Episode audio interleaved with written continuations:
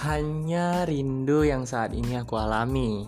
Um, mungkin teman-teman yang uh, teman-teman yang Rano rasain juga sama seperti Rano, ketika cinta kita yang terkandas karena hal-hal yang tak tentu, seperti halnya cemburu sosial ataupun uh, kekekangan yang pernah kita hadapi selama pacaran dan akhirnya kita melakukan bukan melakukan hal sih dan ketika akhir cerita cinta kita itu uh, berakhir dengan sedih ataupun galau.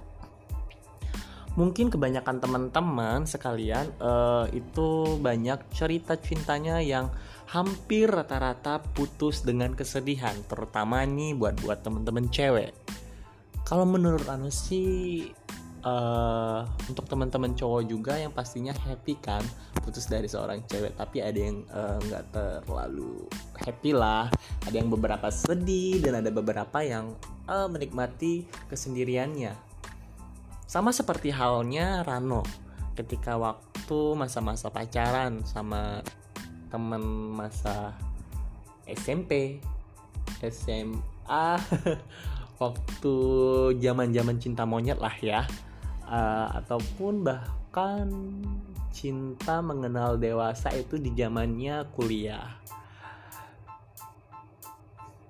Penasaran ceritanya Rano? Dengerin terus ya di podcastnya Rano.